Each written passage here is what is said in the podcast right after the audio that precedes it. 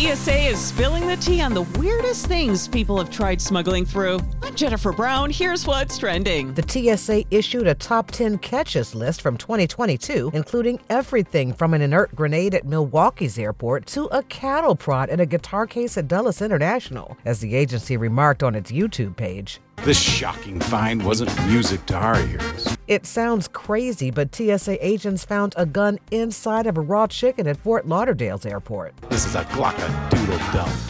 The Simpsons' longtime music editor has died. Chris Ledesma was 64. The show gave him a shout out with a title card in loving memory. Ledesma had a 33 year run with The Simpsons. He shaped the music of every show before he retired this past year.